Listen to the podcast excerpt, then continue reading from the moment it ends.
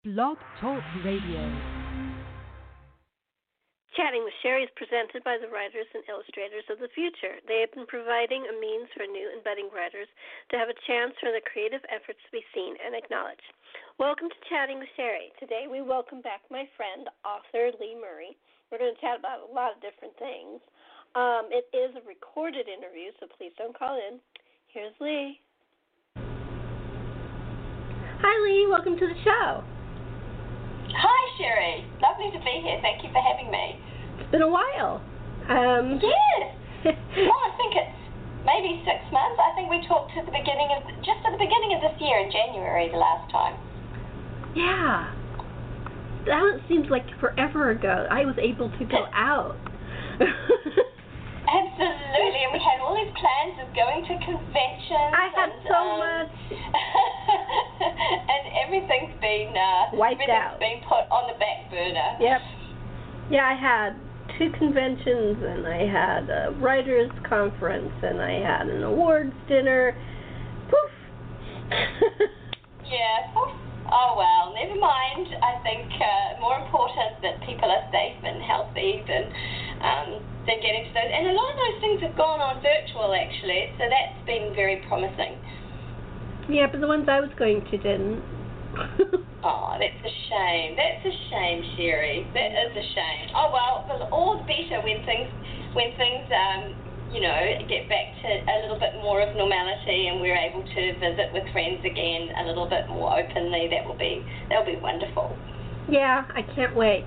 Actually, the first thing I want to do is go see a movie, or go to coffee, or go to dinner with my friends, or go out with my brother and have a luncheon, or something. well, actually, in New Zealand, we're in that place now. We're in uh, what we call level one. So um, we've eliminated the virus, and um, we've had many, many days of no new cases. And um, so we're back in a situation where we're allowed to see uh, as many friends as we like, and there's no social distancing now because we have confirmed for the moment that there's no community spread. Um, so, and our borders are closed. So it's quite an encouraging um, outlook for us here in New Zealand. Although, of course, the economy is being slammed like everywhere else, um, and there are a lot of people struggling. But um, health-wise, we've really knocked it out of the park. So uh, we're very excited about that here in New Zealand. Although, to be honest, I'm a little nervous myself, Sherri. Um, I lost my dad during the pandemic, and so just the whole just the whole being close to people was just a little bit causing me a little bit of anxiety, and of course it affected my writing quite a lot during the during the lockdown period. We had uh, five weeks here in New Zealand of full lockdown, where it only essential services out working. So Yep, I know, I know. So we're we're we're basically still in lockdown. They're starting to open just a little bit, just some things. Um, but mhm. next week they said they're going to start doing some stuff. They had start doing stuff, but then they stopped. And then the riots and the protests and all the craziness. And well, the protests were good. The riots were bad. Um, It's really worrying, isn't it? It's very scary for you over there in, in, um, in the United States, although, you know, a lot of solidarity here in New Zealand for, um, for you know, the dialogue that's been opened in the United States. It is scary. It is scary. Um, unfortunately, well, the protest was here and that was peaceful, but the rioting that was here afterwards wasn't. And they, um, and I really believe it's like people who are taking advantage of it. They're not the same people. I don't really believe that. And um, they burnt down two of our banks they burnt and looted our grocery store. It was, and th- it was all around me. I was very scared. Oh, that is really sad. It doesn't sound like the San Diego that I visited some years ago. Just such a lovely, vibrant, busy, happy place. But obviously, these things have been, you know, underpinning the society for some time, and, and it needs to be spoken about. So, you know, I think that uh, the unfortunate thing is that it's happening right in the moment, of, you know, the moment of a pandemic, and it makes it very dangerous for people. So, yes, it's um, definitely very, very turbulent times, and so, you know, having a, an arts podcast where you're talking about art um, and writing and and theatre and music and and film, and of course all of that reflects reflects you know, our everyday life. So it'll be very interesting to see the kinds of work that comes out of this very turbulent period of, of our lives. Well, and that's true. And I think the positive side is the dialogue is open, that it's broader and more open than it's been before. Because um, I was around during the uh, LA riot, riots in '92, and it was basically not that open afterwards. Now everybody's a part of it, and there's um, it's it's like a true like Martin Luther King's rainbow. It really is, and I think that's the positive from it. So maybe we're growing up a little bit, and we're going to stop this nonsense and realize that we're all the same. Well, I, I hope so. I think one of the things that's really interesting is, you know, I notice on my social media feed a lot of you know, um, interest in, in um, Indigenous writers and, and, and, you know, black writers and poets. There's a lot of, you know, um, promotion of those, of those voices, which I think has a really positive effect. Oh, yeah, absolutely. I, it's weird. Um, I was raised by, yeah, absolutely liberal parents. But the thing is, is I never really, until I was a until I moved to the Midwest when I was like eight, I never thought about those things. My friends, when I was a little girl in kindergarten and elementary school, they were my friends. I didn't care what color or anything. As long, I mean, children aren't like that unless they're taught it. Mm, I think, yeah. I think that's just yeah, something we are that we're taught. Of socialization, which is really why we need this big social movement, isn't it? Is you know, and I think it happens in every country and in, in, in every culture. You know, we all have inherent biases and privileges, and you know, we need to be aware of those. And it's very hard. It's very hard to take a very good look at ourselves, and that's you know, that's where we really need to look, isn't it? You know, what can we do about our own behaviours? Um, and if we all did that, then we'd be in a lot better place.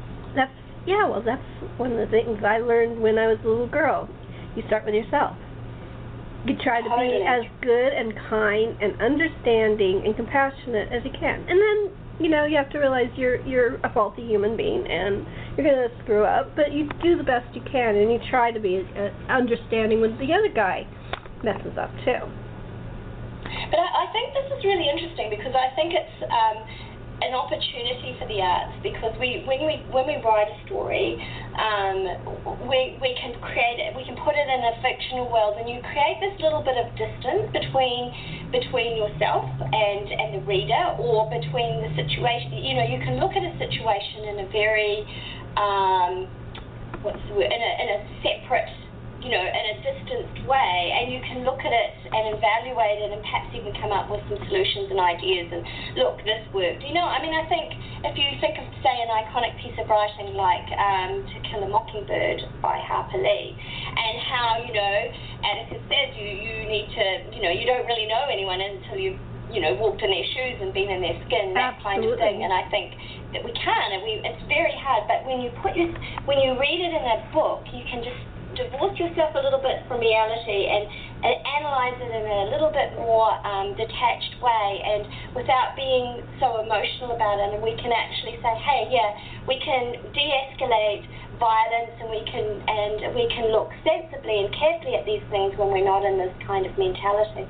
So I think there's a really important role that the arts play at this time and, and, and reflecting these things and giving us an opportunity to reflect on these things. That's true. Um, Gregory Peck, who was in the movie for both To Kill the Mockingbird and Gentleman's Agreement about anti-Semitism, he said mm-hmm. books like that and movies like the ones that he made are both ways to just open the door a little bit. He goes, if we can just keep opening that door a little bit more and a little bit more by these kind of movies and books and TV shows and uh, uh, interviews and things like that, the more we do it, the better it'll be. Yeah, totally, absolutely, uh, and I think that that writers have a role of it to explore that kind of thing um, now, because that is that is our job is to reflect society and issues that that that are important to people. So yeah, I think it's really really important, and and you, I I don't know about you, um, Sherri, but I just, you know, I wasn't able to write much during the pandemic, but boy, did I read a lot. You know, I read a lot of things, and I consumed a lot of movies and and and things like that because I think that's the moment, isn't it, where we also need some escapism. So just goes to show just how important the arts are in a moment of crisis. Yes. Um, when we, we turn to these other ways of of escaping reality, but also ways of dealing with reality. So. Have you? Okay, this is me. I'm different. I know, but I've been watching a lot of movies that I call comfort movies. Like they're not movies I like that make me laugh, that uh, remind me of my parents, that remind me of stuff that's fun. Uh, from Disney movies to comedies to dramas, whatever they may be. I've been watching a lot of stuff that brought me some kind of comfort, or TV shows, old classics. Do do, do you do that, or are you looking for the newest thing and, and binge watching like a lot of people are doing? Um, yeah, I just actually I think there's a bit of both. I like um, very, I like uh, light-hearted things as well. So yes, I do. I have enjoyed. I have enjoyed a lot of those kinds of things. But I also, I also like watching darker things, and I think one of the reasons for that is that I like to see the hero or the heroine find a way through. And I think that when you can confront those demons, you know, in on the screen or on the page, then, then it gives us hope. It gives us hope that there's a way forward, you know, even when we don't necessarily see it at the moment. I mean, I, I was watching, oh, a series called Unbelievable with um, Toni Collette uh, as in one of the lead roles, and it's a very, it's very triggering, and it's about um, rape and and, and and and catching a serial rapist, and really excellent writing in this particular series. Um, and but it just just uh, to me there was some real hope at the end of the series because there's an opportunity to see that actually there are ways of coming out of these things. And you know if people act in ways that are authentic and and believe people and do and hear and listen then they then they can there, there are sometimes ways through these very very difficult times. And so you know so I've been a little bit in, you know doing a little bit of both Sherri. In terms of writing I really struggled to write. Um, I think it's a little bit a matter of the concentration you know we're a little bit you know, it's hard to be dis- distanced from what's happening outside our, our bubbles and our homes. So I spent the pandemic lockdown period, the five weeks, and, and which actually is when my dad died, um, which is really quite difficult. So I spent that time, and all I could do was write little haiku. Oh. Um, just, yeah, just a couple of lines and just a snapshot of my what my feeling was in the moment. And you know, I'm a novelist, so you know those little things are not my thing. But um, but I I I found that that was all I could do, and uh, we actually got quite a strong record of the pandemic. Just in those little tiny snapshots of, of words, you know, just those few words um, that, that really have conjured my feelings in this moment or that moment. Um, and I found that very valuable. Uh, and now I'm starting to get back into into actually actually writing. So, and I have um, a new book coming out next month, which I'm very very excited about. It's my first ever story short story collection, Sherri. So, um, and that actually looks at monsters in, in, in all sorts of forms, like, um, you know cryptozoology type monsters, automatons, zombies, but they're all a metaphor for something else, of course. And I have a lot of, I delve into a lot of New Zealand mythology, um, and uh, you know, a little bit of everything, and uh, some new fiction in there. So I'm really excited about that to have a first collection come out. Well, congratulations. I think that's fantastic. First, I want to. Thank you. You're welcome. I also want to say I'm really sorry about your loss. I mean, I completely Oh, understand it, and I really understand. And when my parents separately passed away, that's what I did. I wrote a lot of poetry. It's it's very expressive. It helps you get through it. Yes, and I think it doesn't have to be for anybody either. It can just be a record for you, and it's it's short, it's quick. It doesn't you, you're not committed to a year of writing like you are with a novel, um, and um, and particularly when it's someone very close to you, and and just just you know, I mean, my dad was instrumental in getting me to write. You know, he he suggested it when I was just ten. You know, um, and he it fostered a love of writing, and and he never wrote himself, but he was a very very gifted oral storyteller.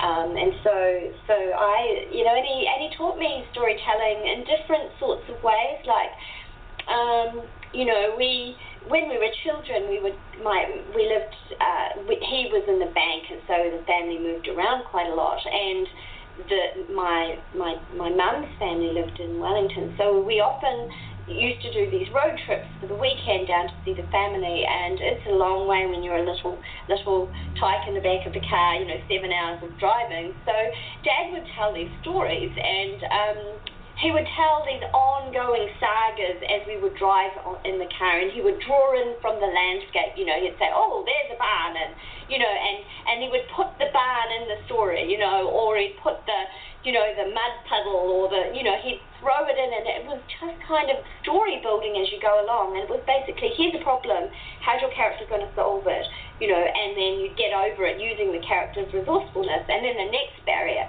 and it's just a great it was a great childhood for um, you know learning how to how to tell stories, and I, I never realized until later that that's what he was doing. He was teaching us storytelling and keeping us engaged and um, and and in a in a in a fun way. And so so losing dad was you know in the pandemic was really a t- it was tough. I mean.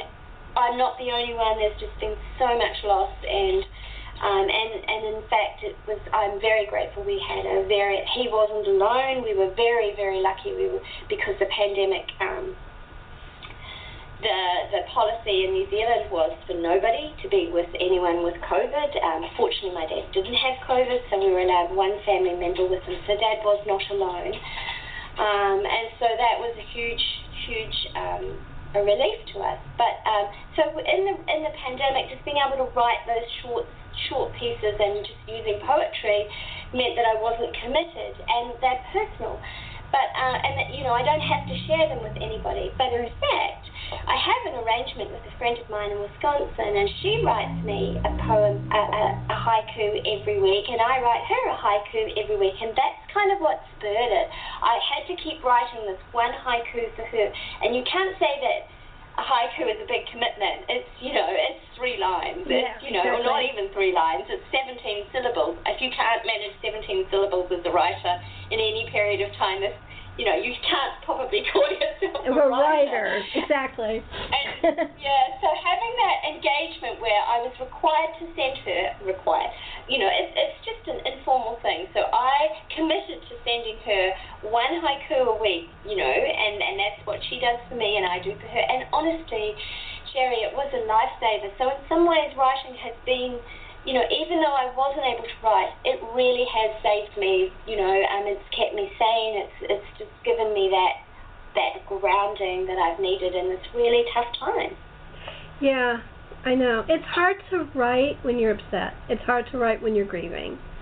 So, but poetry's the exception to me, and so I understand about that because there's, like you said, it's a snapshot. It's a snapshot of how you're feeling. It's a snapshot of your inner emotion, and it, it you can share it or you don't have to share it or whatever you want to do, but it's a way for you to get through it. And yeah, absolutely, I think that's good and, so have and you published any of your poetry, Sharon? Have you got any of that pu- published, or have you just put it aside? It's just for you to reflect on and refer to um, down the line. Uh, some of it's been published, and some of it Oh. hasn't. Yes. It depends on the poem. Uh, none of the ones I wrote when my mom was sick and and after she died, none of those got published. But I uh, some of the ones I did for my dad, mostly it, because my mom thought they were so beautiful, and my mom was really grieving, and so I I they were published. Um, but it's really hard to publish something that's so personal. So if you you know Mm. but I Mm. but like that like the three or four that I published they were special. Um one of them I read when my at my father's memorial when he died. Um Oh, how lovely. thank you. And I was like trying to keep my I didn't I cried. I was trying to keep myself from crying as I was reading it.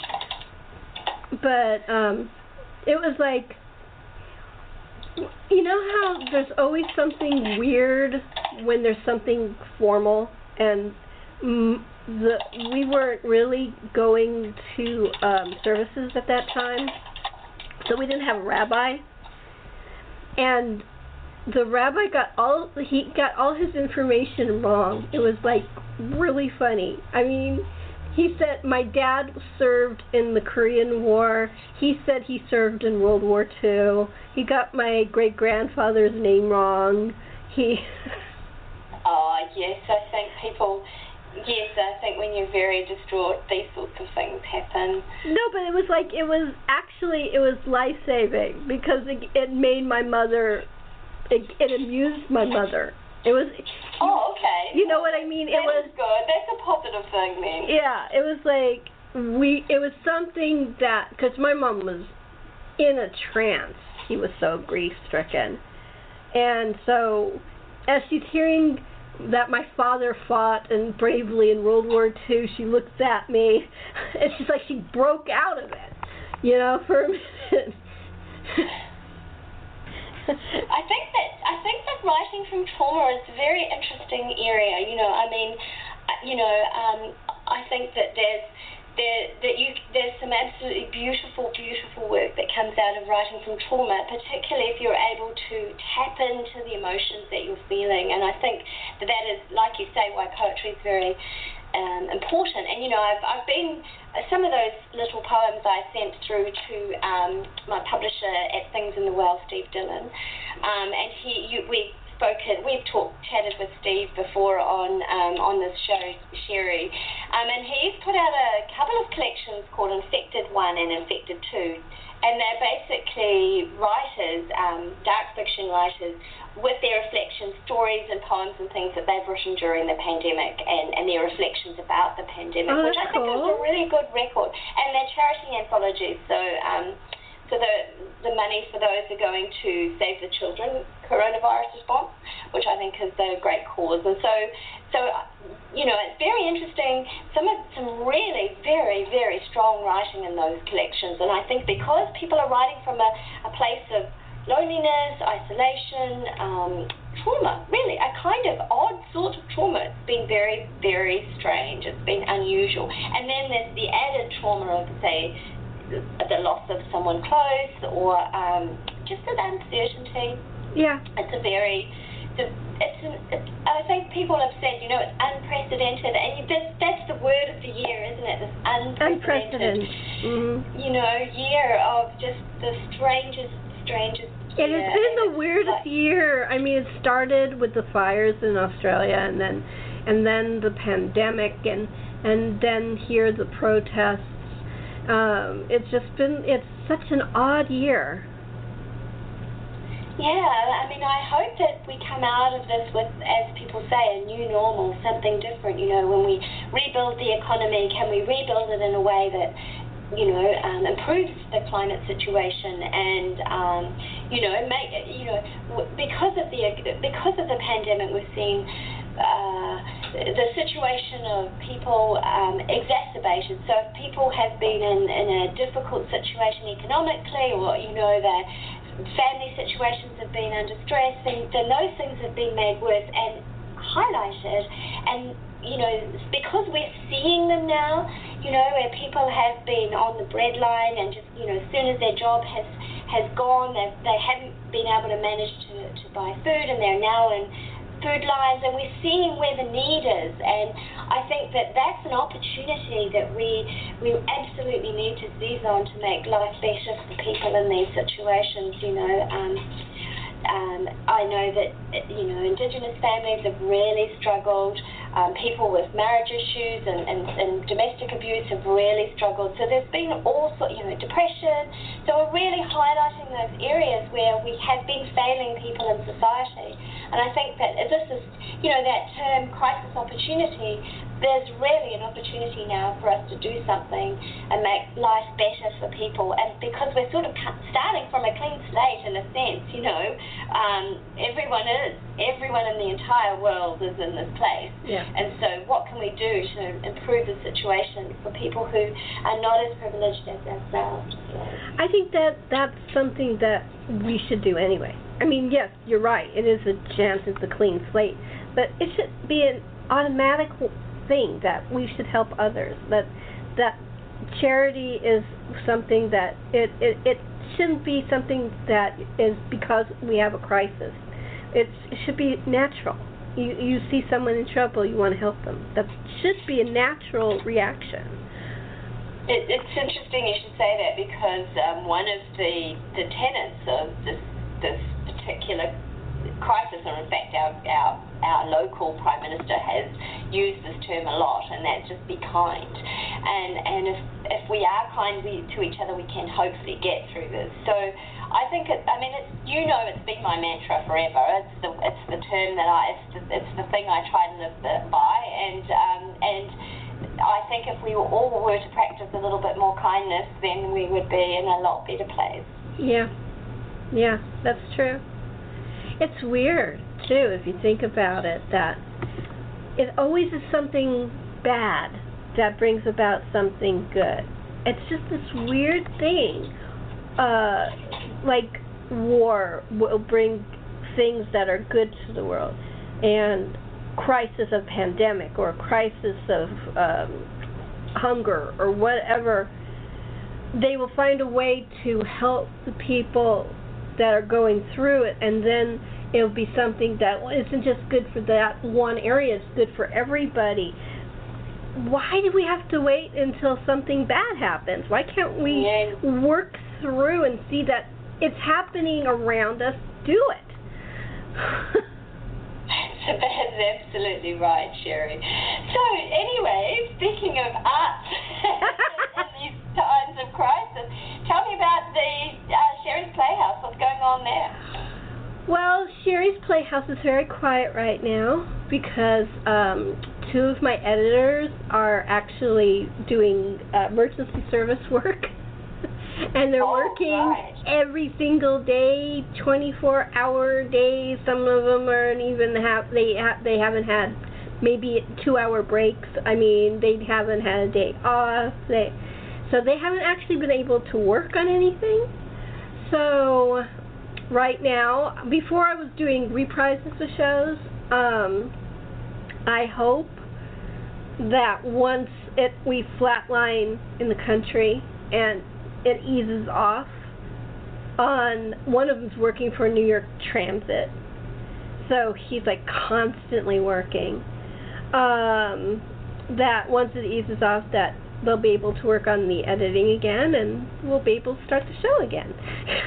Oh, that'll be great. I'm sure a lot of people are looking forward to that because it's a, an absolute highlight. It's lovely. And it's just such a lovely community project as well. You know, you've got your regular your regular um, voice artists, but it's nice that you have, you know, lots of people who call in and want to be involved in that. So it's, it's, uh, it's a really nice community building project.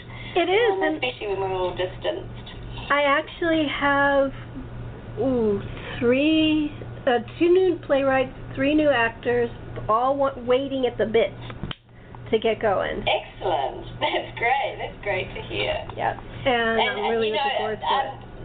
You you know you remember that uh, part of um, Young New Zealand Writers, which is a which is a group that provides you know writing and publishing opportunities for New Zealand school students, and we normally this about this time of the year have a you know annual day out for our students, but um, you know, which we do workshopping and you know talk about books and you know the kind of stuff that you and I do. Right.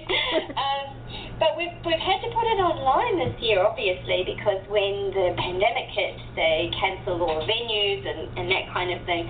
But the the group that I work with has been fantastic, and they've come together and done some things online, put some um, webinars up for students, and so that's still going to go ahead as a sort of online virtual program. The, the exciting thing about it for us is that. Um, is that it's available for everybody because it's online, you know. So so that'll be online for about a year, and just some just general webinars about you know how to use poetry in your prose and and things like plotting and so this is for, for, for young people to learn about, you know, to talk to, to learn about writing um, and expressing themselves. And that's that's going to be on on the 19th of of um, June in New Zealand, just a week away, but it'll be the 18th in the United States. So anyone who wants to click into that and have a look at those webinars, um, we've got some New Zealand writers talking about speculative fiction and, and how and and um, poetry and and uh, character and that, that those kinds of things. And uh, so that's young New Zealand writers.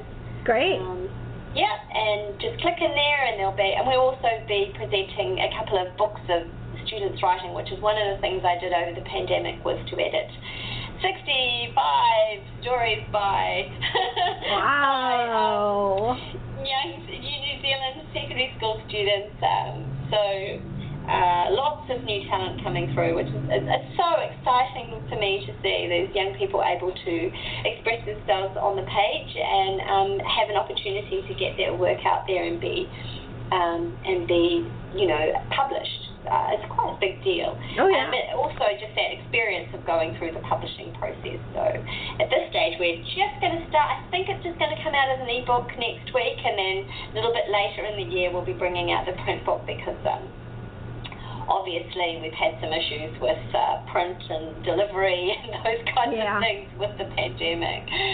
So um, yeah, I think a lot of people have been affected by you know just the delay in, in, in various supplies and things for, for books, and it has made a big difference to writers um, able to get their books out. You know, I, as I said, grotesque monster stories is coming out next month, um, and uh, but um, a number of books have been pushed further down into the, the year, um, more towards your winter, um, because of just uncertainty. So Dan Dan Rabarts and I remember you you've spoken with Dan on this show a few times. Um, we have our the last book in our um, Path of Ra series coming out in November. It's called Blood of the Sun, we've just done the cover release. Um, so I'll send you that image that you can put that up. Cool. Sherri. Um, another Daniele Serra um, cover, absolutely gorgeous. So we're really excited about that. So that'll be coming out in November. So it's been pushed a bit further down the road because of the pandemic, obviously. So can't wait to see that one come out. Really pleased, really proud of that book, and it's really sort of a culmination of the, of the story so far, but also a, an episode that stands alone. So yeah, quite a lot of quite a lot of things still happening, even though we've been in, in lockdown. I think next year will be quieter for me, um, but certainly this year there's still some things coming out. So. Um, what is your, because we're coming to the end, what is your new book about? The one that you were talking about, the sh- book of short stories? Oh, that's called Grotesque Monster Stories, and it's 11 um, stories of automatons and zombies and um, New Zealand monsters and some that I've conjured up myself. And, and a lot of them are metaphors, so they talk about, you know, real issues like, you know, um, tradition and dealing with. Um, and, and dealing with uh, uh, betrayal, those kinds of things. So there's there's they're monster stories and they're action stories, but they're but they also have a, a deeper underpinnings. I would hope so. And, uh, And that's what, what, can Sorry. you say the name of it one more time? Because I couldn't, you said it really fast. grotesque, grotesque monster stories, okay. and it's coming from Things in the Well Australia. So. Um, yeah, I'm very excited about. I'm very excited about that coming out. I've never had a short story collection before, so when Steve Dillon sort of approached me, it was like, oh, wow, yeah, that's a great idea. And sort of the, the I, I sat on it for a while. He sort of said, well, when you get it, when you've got a collection ready, let me know. And I sat on it sat on it, and then I thought, oh, you know what? I really need to, I really need to do this. I have some favourite stories, and I, I've got some other ideas that can. You know, bring this theme together, and so really excited. And Steve's really working hard for me, especially things. It's such a difficult, difficult time to be putting out a book. Um, Yeah. so, yeah, really pleased to, to have that one come out. Um, yeah, yeah, it's got some beautiful Steve Chapman, uh, sorry, Greg Chapman artwork on the cover, which is really unusual. As I've never seen anything quite like it on the cover of a book, so I'm excited about that too. And it has it come out, or is it going to be coming out? It's coming out on the 24th of July. And that's that's wide, uh, like Amazon bookstores, all that. Yeah, yeah, it'll be available most places. I think the print book will be a bit slower. I'm not quite sure. I mean, I think that's just because that's just because of the way book deliveries are coming out a bit slower this time. So, um, but yes, it'll be available. There's a few, a couple of advanced reviews out now, and so people seem to be people seem to be liking it. So that's exciting. Cool. And do you have any virtual events that you're taking part in? Um, I'll be involved at, oh, well, obviously the Young New Zealand Writers webinar series for young people about writing, so that, but although those are open to anybody. I'll also be at WorldCon, which is Con New Zealand, um, and that's at the end of July or beginning of August, and I don't know what particular panels I might be on yet, that hasn't been announced, but um, I'll be at that. I'll also be at the Quill, the Utah Writers Quill Festival conference. Um, I think that's in August, 10th or something like that. And a couple of local, I'll be in a local um, event uh, in September, which actually might be an in-person event because New Zealand is, is open now. Uh, well, at least internally we're open. So um, that may well be an actual in-person event, which is being planned, and we're sort of waiting to see what the organisers decide. So, yeah, a few things coming up, so that's quite exciting. Cool, cool. And um, just uh, for the new listeners, could you give your website and your social media? Um, yes, I'm at, at Lee Murray Writer on Twitter. Um, you can find me at um, www.leemurray.info is my website. So most of my, you know, where I'm going to be will be will be there on that um, on that uh, website, and you can always sign up for my newsletter to get to find out what's going on. I only send out about four a year because I'm very disorganized. But generally, if you want to know what I'm doing, I, I try and put a lot of information into my newsletter. So feel free to sign up to that. Cool. Um, I want to thank you for taking the time for coming on the show. Uh, it's been great fun. I hope you liked it. Oh, Sherri, it always goes so quickly, doesn't it? it does. Uh, it's been lovely to chat with you again, and I, I hope we can talk again later in the year when it's not quite uh, such a, a sad and difficult time that the world is going through. Yes, and I'm hoping that soon things will get more. It won't be perfect, but a more even keel. I hope so too. You stay safe, Sherri. You too, and thank you for chatting with Sherri.